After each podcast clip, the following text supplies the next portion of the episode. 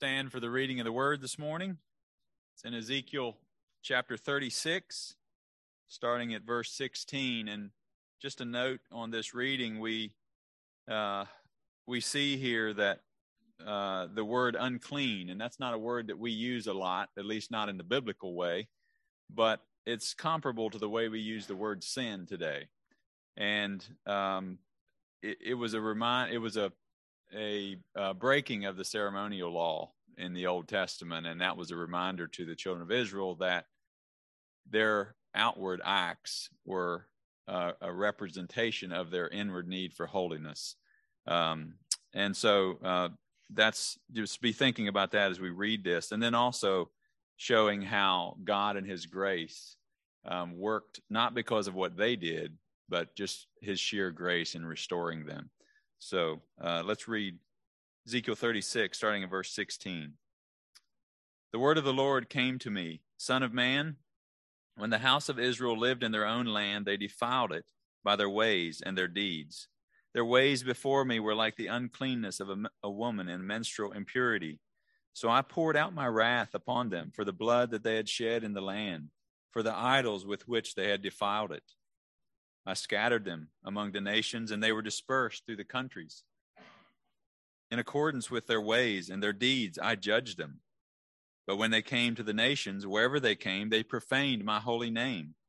And that people said of them, These are the people of the Lord, and yet they had to go out of his land. But I had concern for my holy name, which the house of Israel had profaned among the nations to which they came. Therefore, say to the house of Israel, Thus says the Lord God It is not for your sake, O house of Israel, that I am about to act, but for the sake of my holy name, which you have profaned among the nations to which you have came, which you came. And I will vindicate my holiness of my great name, which has been profaned among the nations, which you have profaned among them. And the nations will know that I am the Lord, declares the Lord God, when through you I vindicate my holiness before their eyes. I will take you from the nations and gather you from all the countries and bring you into your own land. I will sprinkle clean water on you, and you shall be clean from all your uncleannesses, and from all your idols I will cleanse you. And I will give you a new heart, and a new spirit I will put within you. And I will remove the heart of stone from your flesh, and give you a heart of flesh. And I will put my spirit within you, and cause you to walk in my statutes, and be careful to obey my rules. You shall dwell in the land that I give gave to your fathers, and you shall be my people, and I will be your God, and I will deliver you from all your uncleannesses. This is the word of the Lord. You may be seated. Father, thank you that you are a covenant keeping God, that you keep your covenant not because we keep ours, but because of your great love for us. Father, I pray that uh, we would give you all the glory and honor for all the mighty works that you've done, not only the ones that we see in Scripture, but the ones that you continue to do today. Father, I pray that you would bless just now the preaching of the word.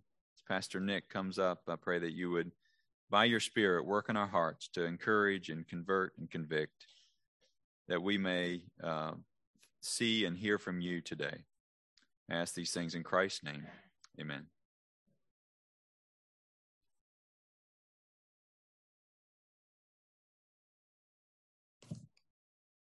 You'll turn with me. We're back in Mark chapter 7. Going to be reading from verses 14 to verse 23. But before I do that, I just want you to look back up at verse 5 where the scribes and the Pharisees asked Jesus a very particular question Why do your disciples not walk according to the tradition of the elders, but eat with defiled hands? Last week, we saw Jesus answer that first question why he doesn't teach his disciples to walk in the traditions of the Pharisees. And the reason why is the traditions of the elders that they taught people was contrary to God's law. contrary to God's word. And that was really the fundamental problem that they had was that they taught a way that was out of sync with the word of God. And fundamentally, if we're going to see how we are to live, we need to be living in accordance with God's word. The shorter catechism, uh, question 14, gives us a definition of sin that sin is any one of conformity unto or transgression of God's law, not just man's traditions. We don't live up to God's ways, and we don't follow the explicit commands of what God tells us to do. That's our biggest problem, not following just some tradition that was made up by a human being. But there, there's another aspect of that question that Jesus has not answered yet until our text, which is the problem of unclean hands. Because the particular tradition that Jesus had not told his disciples to follow was that he told them, verse 5, but they eat with defiled or unclean hands. That's the what our text now addresses. And I want you to listen out for that word unclean as we read. This is God's word, starting at verse 14. And he called the people to him again and said to them, Hear me, all of you, and understand there is nothing outside of a person that by going into him can defile him. But the things that come out of a person are what defile him. And when he had entered the house and left the people, his disciples asked him about the parable. And he said to them, Then are you also without understanding? Do you not see that whatever goes into a person from outside cannot defile him, since it enters not his heart, but his stomach, and is expelled? Thus he declared all foods clean. And he said, What comes out of a person is what defiles him. For from within, out of the heart of man, come evil thoughts, sexual immorality, theft, murder, adultery, coveting wickedness, deceit, sensuality, envy, slander, pride, foolishness. All these evil things come from within, and they defile a person. This is the reading of God's holy word. Let's pray. Heavenly Father, Thank you for being our God. We thank you that you have revealed to us what you require and what our biggest need is. And I pray that you would give us eyes to see and ears to hear the truth of your word, that when we see our need as sinners and we have them unveiled before us this morning, that our response would be by your Holy Spirit to run to Christ for the cleansing of our sin, the removal of our guilt, and our hope of heaven and hope of eternal life. We love you, Lord, and we praise your holy name. It's in Jesus Christ's name we pray. Amen. last week I was already kind of ahead of myself on the whole Reformation Day thing, but now we're just a day ahead. So I definitely don't feel like I'm going springing on you too early. Do you know what happened October 31st, 1517? what marks that date, why that's special in history? It's the date of the Protestant Reformation. Now, it's not a date that you could say that if you were there, you would have really known that the start of something so revolutionary was about to happen.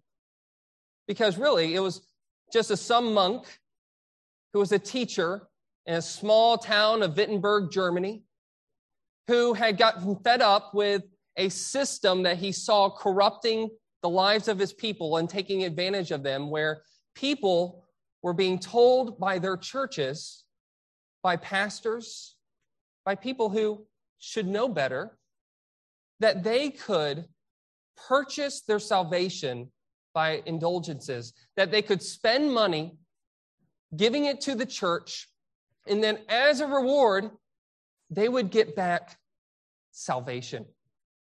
Time off either their time that they're going to spend in purgatory, another unscriptural idea, or the time off of purgatory for one of their loved ones.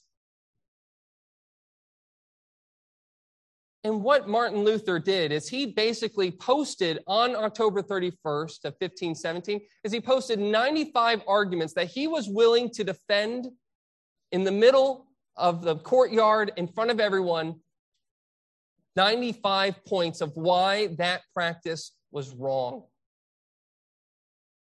And what that started, really the root of what that movement was and why Martin Luther said that the Roman Catholic Church was wrong in this issue was he made the fundamental distinction that we saw last week was that he saw that there are some things that are passed down and taught to us as if they are God's word and have God's stamp of approval on them. And there, there are other things that are truly teachings derived from God's word. And both of those things do not have the same equal weight. What's passed down as mere human tradition might be wise advice, it might be a good interpretation of Scripture, and therefore helpful. But in and of itself, the only thing that can tell us what God truly wants us to believe or how God truly wants us to act has to be rooted in Scripture. And that was the same problem the Pharisees had. The Pharisees had a problem with Jesus implicating their traditions in such a way as they were not equal with God's word. But Martin Luther wasn't really writing about the authority of Scripture and any of those points of the 95 Theses. What he was writing about was a surface level issue, the implications of that. And what came to a head at the Reformation, what distinguished Protestants from Catholics, was a really practical issue. It was the issue of justification. How people are made right before God. And that it's done, that we're made right before the living God by faith alone. That God doesn't look at our merit to see that we're worthy of eternal life and then rewards us for it, but that the only way a sinner can have a hope of heaven is by faith in all that Christ has done. And you might be thinking yourself that this is really not related to one another. What we're dealing with in our text about the issue of cleansing and cleanness and defilement. But it's actually very closely related. It's not the same exact issue. When looking at how someone is saved, basically we're asking the question of how can a dirty sinner be made clean? The text and the question that's posed in these verses, though, is how can a sinner, how is a sinner defiled in the first place? How is someone made dirty?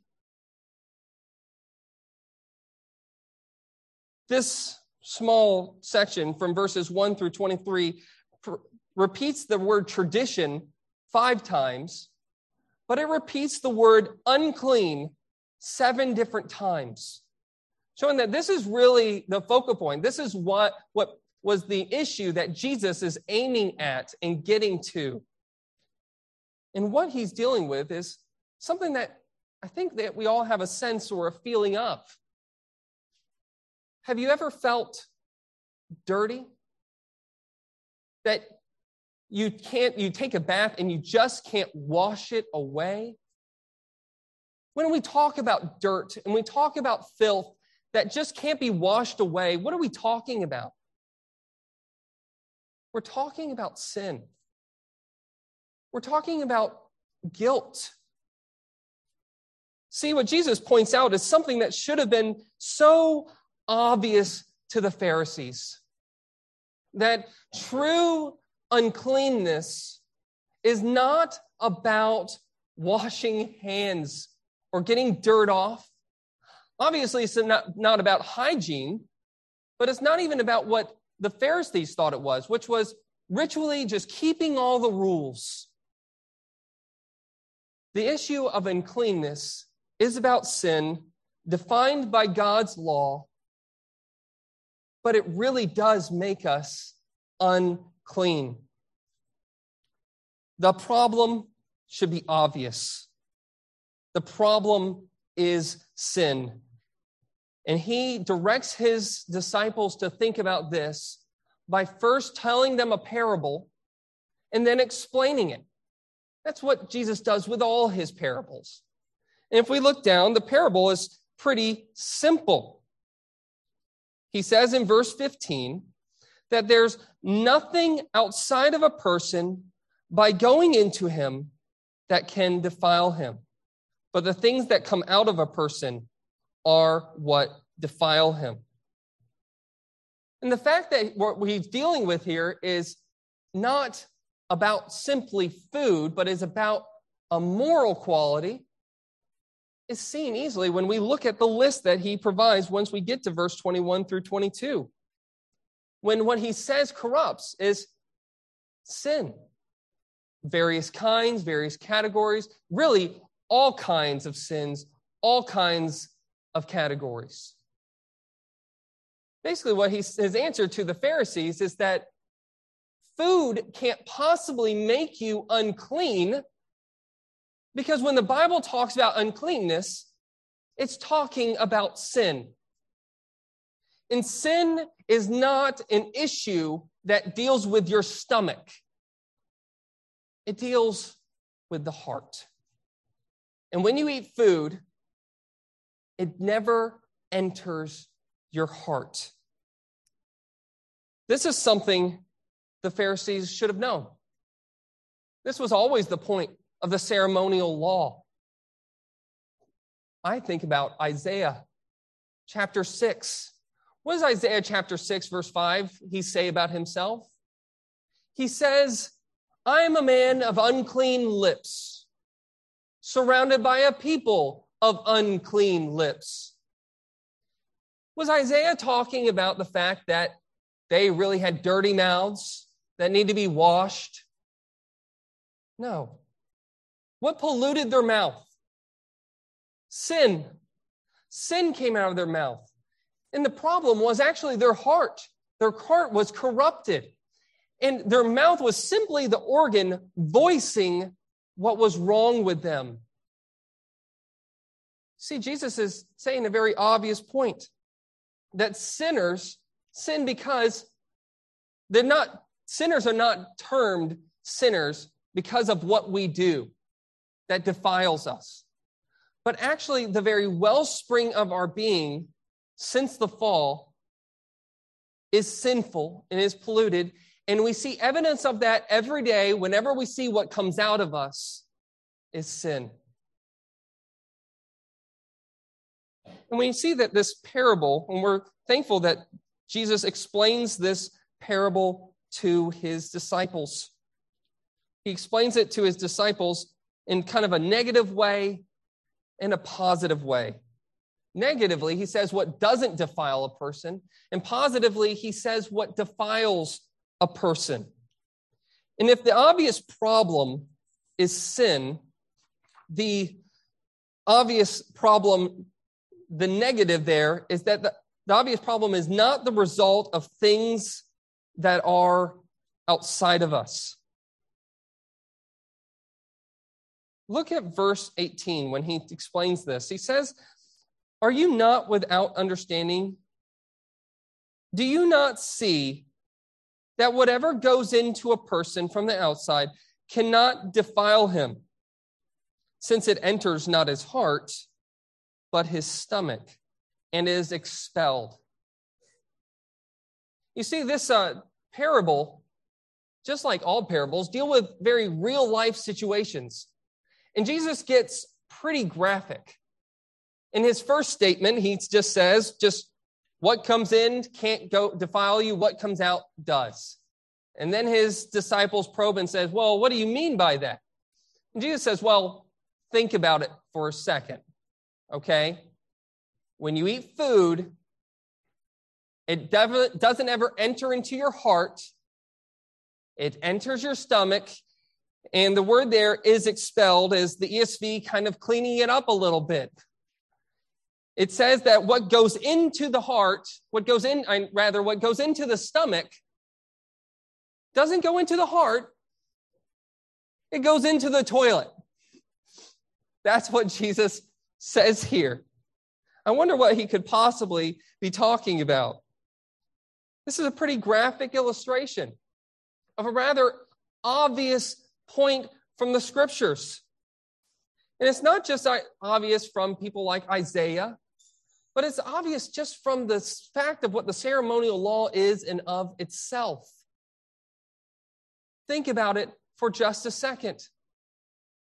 We already said that the Pharisees' laws that they were coming up with they were extensions of a certain principle that really was in the Old Testament.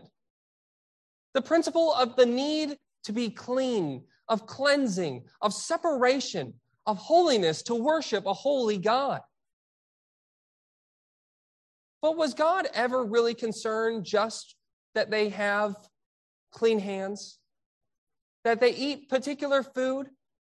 That they need to, by various following various ceremonies, to maybe put on an act in a show that would be pleasing in God's sight.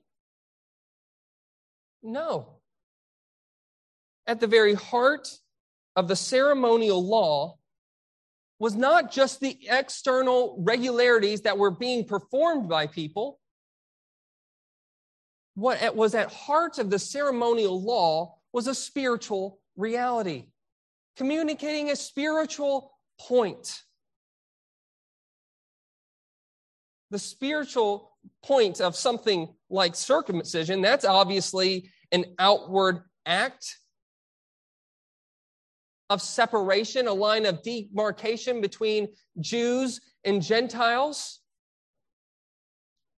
But listen to what Romans 2 28 and 29 says about circumcision. For no one is a Jew who is merely one outwardly, nor is circumcision outward and physical, but a Jew is one inwardly.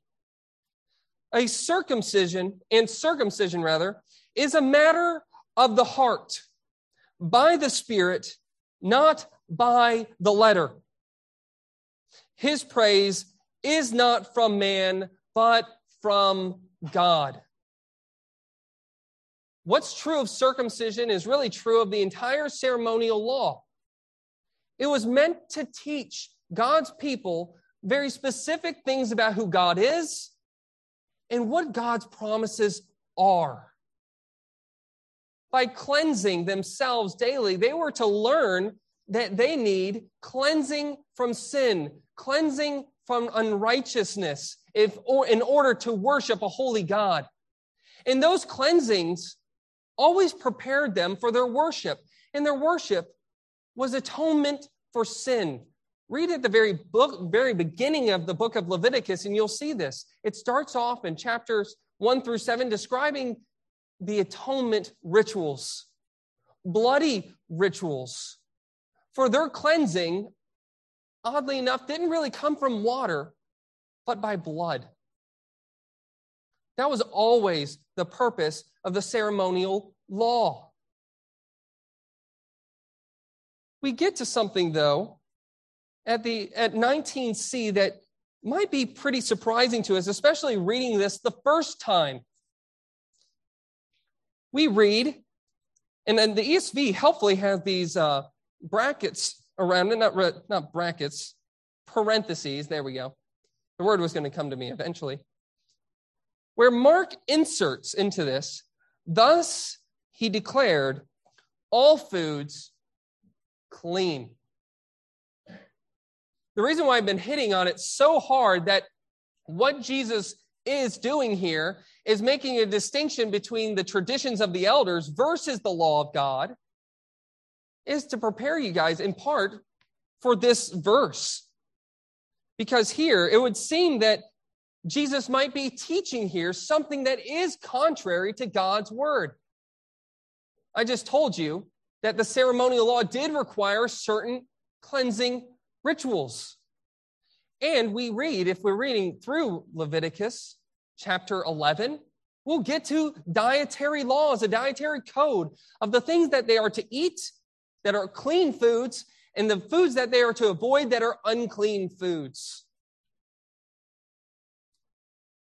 Is Jesus here finally this entire time he's been saying you are breaking God's law, you're the prophets spoke rightly of you, what you're saying is not of God's word, and then all of a sudden now contradicting God's word? I think it's at this point, maybe especially in light of the theme of the Reformation, to remind ourselves that Jesus is not a revolutionary. Jesus was a reformer what Jesus ended up accomplishing changed everything and was absolutely revolutionary for how God's people worshiped him.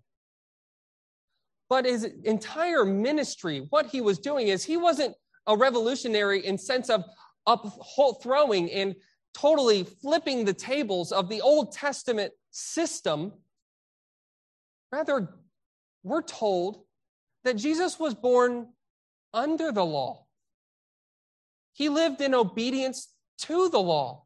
And Jesus, when he starts off his Sermon on the Mount saying very controversial statements, it starts off saying in Matthew chapter 5 that I did not come to abolish the law, I came to fulfill it. What Jesus is saying here, in Mark's insert here, is he's saying a principle about the ceremonial law that Mark solved. This is why it's okay to eat bacon. Mark was seeing a principle here about the ceremonial law that people were missing then. Christ came to fulfill the law, all the ceremonial law, and all the aspects of it, from dietary laws to sacrificial system to circumcision. All those things pointed to spiritual realities which Christ himself accomplished. Read in your spare time Hebrews chapter 8 through 10 talking about the Old Testament system, how it was shadows typifying realities that were to come. They were taught lessons in the Old Testament, as Galatians chapter 3 teaches us, that we're meant to point the people to God to have their only hope in the coming Savior, Jesus Christ. They were to be holy. They were to be washed of all their sins. But water can't wash away your sins. Just as much as baptism, First Peter chapter 3 says, verse 21, that baptism doesn't save us by a washing off our body off dirt. Baptism saves us because of the promise it pictures of the one who is able to wash our sins away the blood of the covenant before, the blood of bulls and goats, never had the power in and of itself to pay for sins as vile as ours. Only the blood of Jesus Christ could do that. There would, become a, there would come a time in redemptive history where God, in Acts chapter 10, verse 5, where God would specifically tell Peter when he had a problem eating unclean food and he kept having a heavenly vision of a, a whole blanket full being lowered from heaven of all this unclean food that he was being told by God to eat. Acts chapter 10, verse 5 says, Do not call what I've declared holy and good to be unclean. You see, the reason why we don't practice any of the ceremonial system of the Old Testament is because what was being pictured in them was Jesus Christ. And what we have now is no longer pictures of what Jesus Christ would do.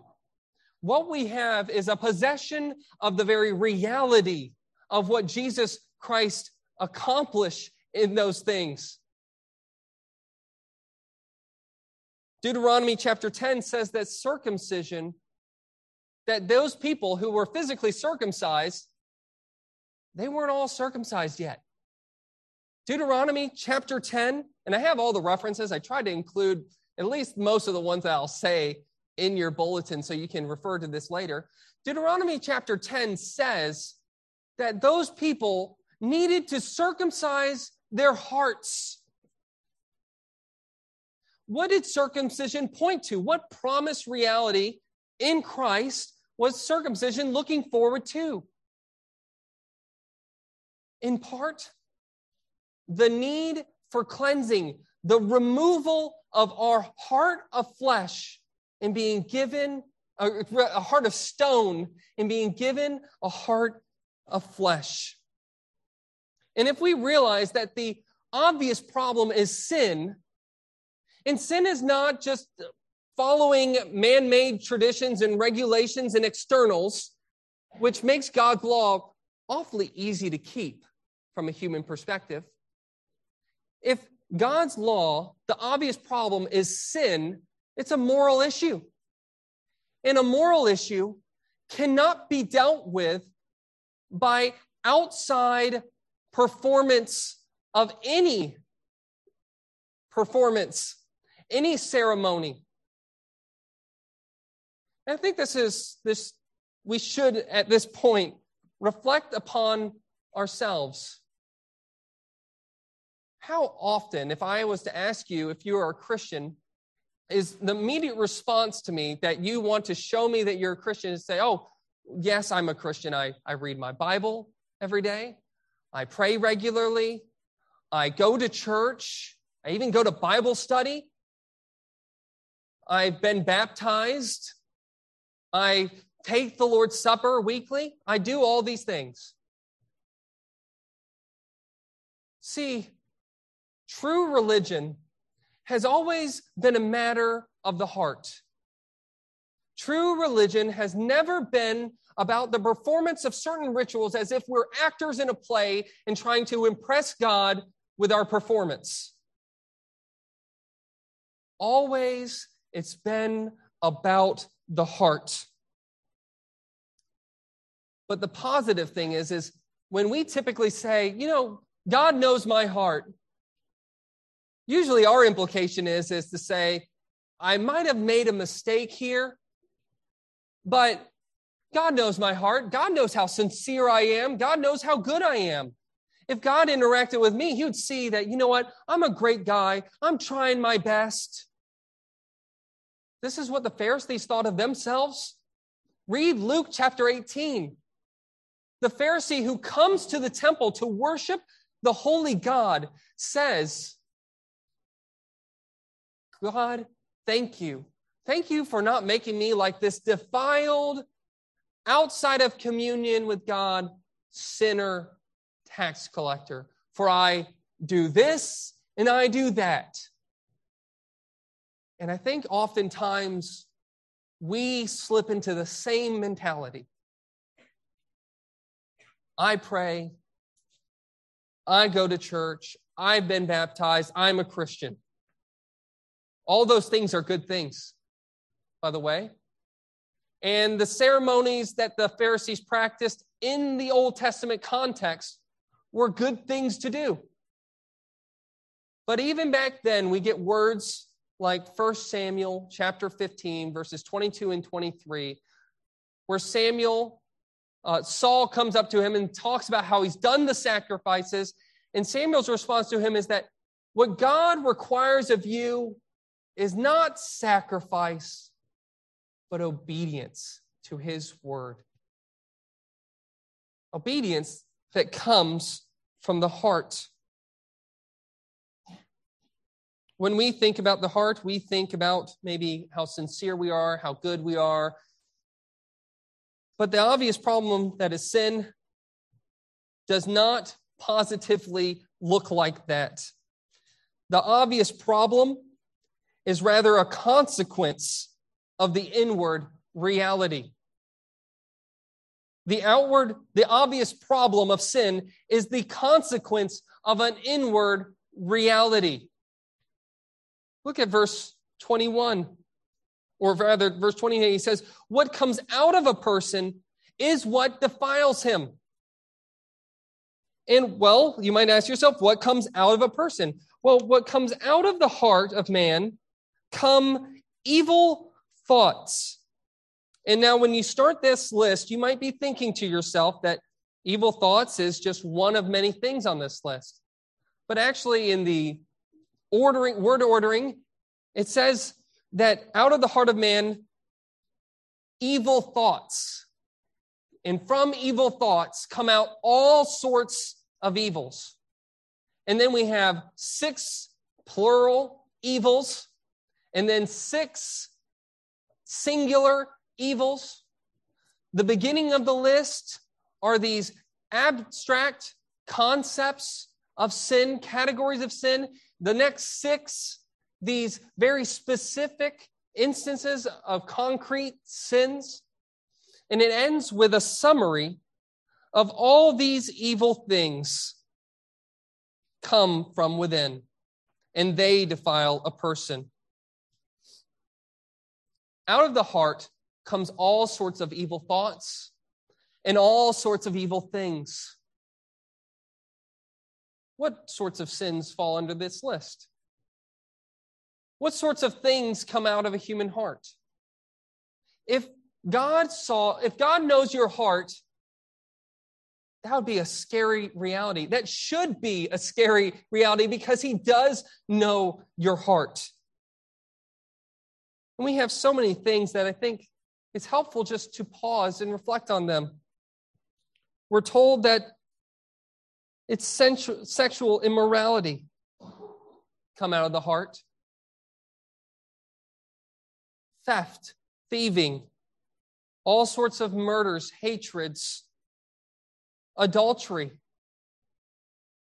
coveting, wickedness in general deceit, sensuality.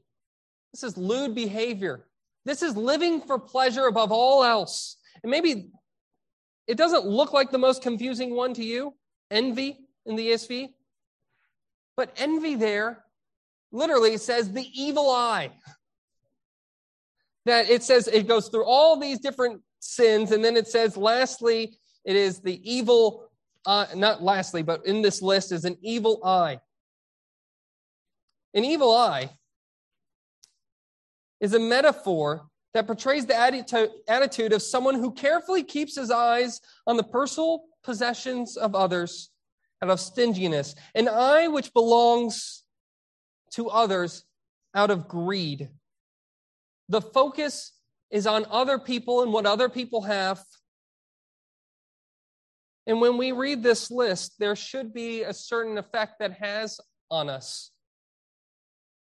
Because we know that what he's talking about here, when we go through this list, evil thoughts, all sorts of evil thoughts, all sorts of evil actions. The reason why we sin is because the well is polluted. That's why we're dirty. That's why we do dirty things. That's why we do things that make our environments dirty. Because the problem is within us. If you drink from a polluted well, what do you think you're going to get? Obviously, you're going to get sick. The reason why we sin is because we are sinners. How often, even as Christians, do we try to relegate responsibility to something outside of us?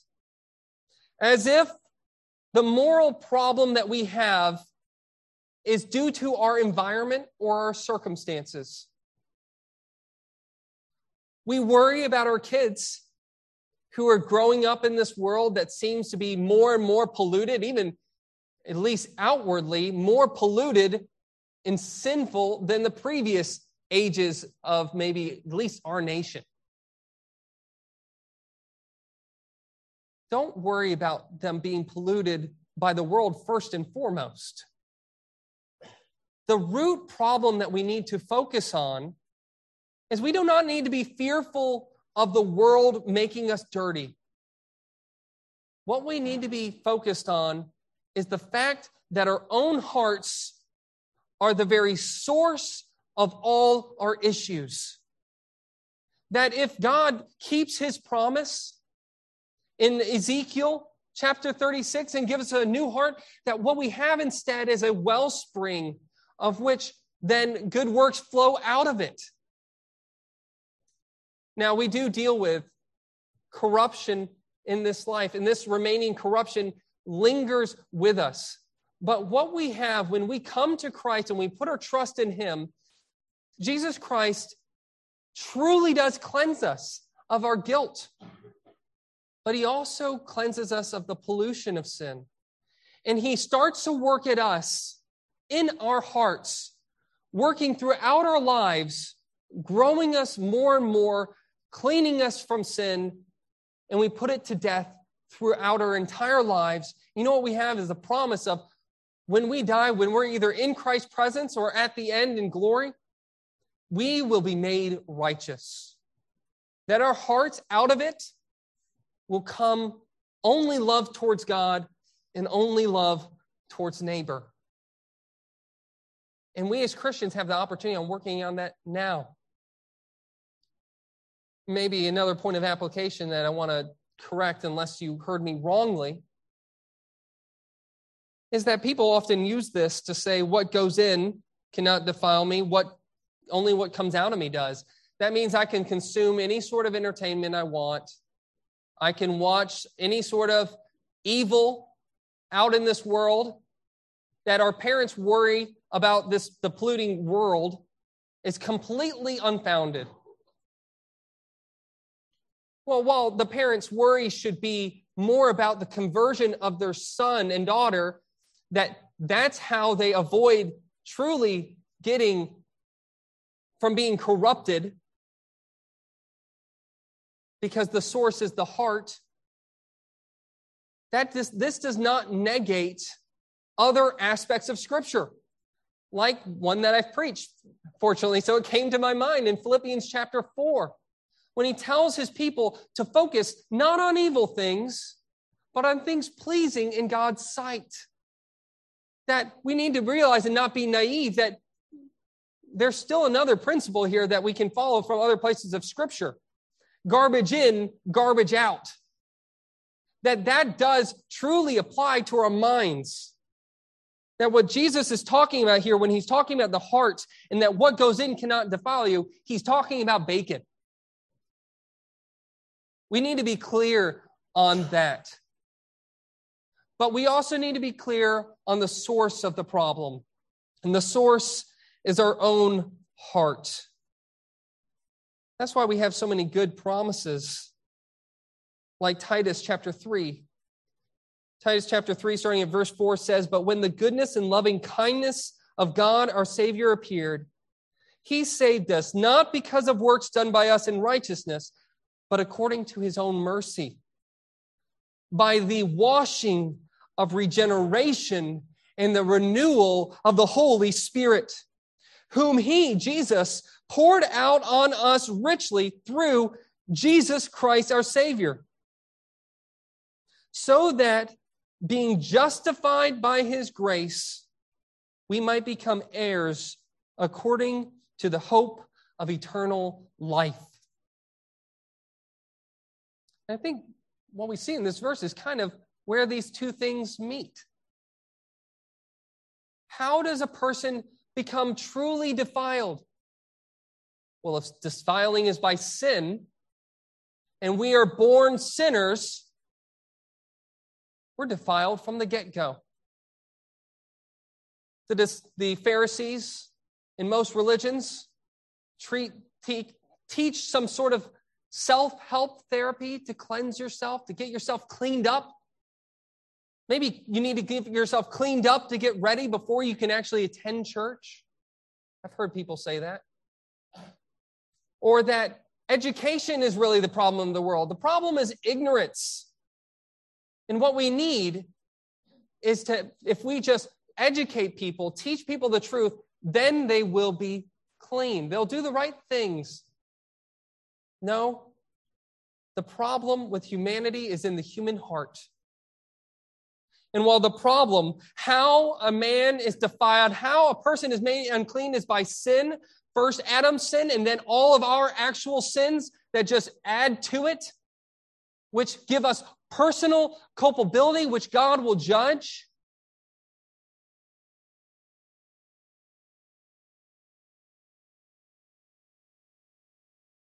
That might be the problem. But the solution is not trying to clean ourselves up. The only solution is in the justifying grace of God. We have to humble ourselves and not be like the Pharisee in Luke 18 who boasts in his works how he's been kept clean and separated from the nasty Gentile world and has not been polluted by it.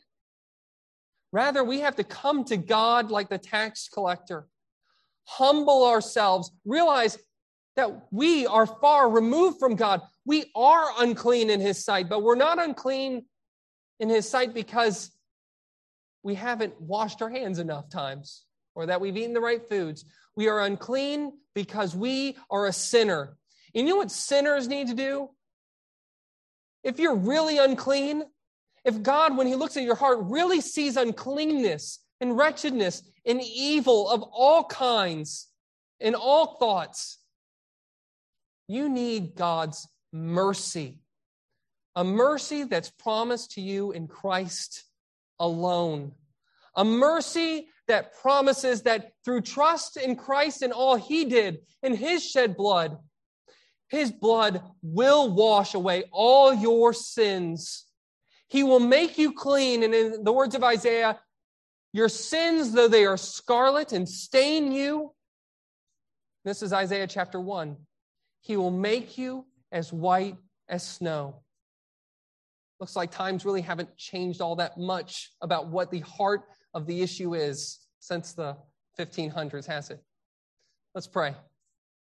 Heavenly Father, we thank you for your word. We thank you that you instruct us in all righteousness and all godliness. We thank you that you've given us such clarity on who we are. We need that, Lord. We need to know that sin defiles a purpose, sin defiles a person. That sin is defined by breaking God's laws. That sin is not a problem of some environmental factor that resides outside of us. That the problem of the world is not only out there, although it is out there. The problem of the world is us in our own hearts. And we confess, Lord, that we are sinners. And like Jeremiah says, that we are like leopards, unable to change our spots. We cannot change who we are.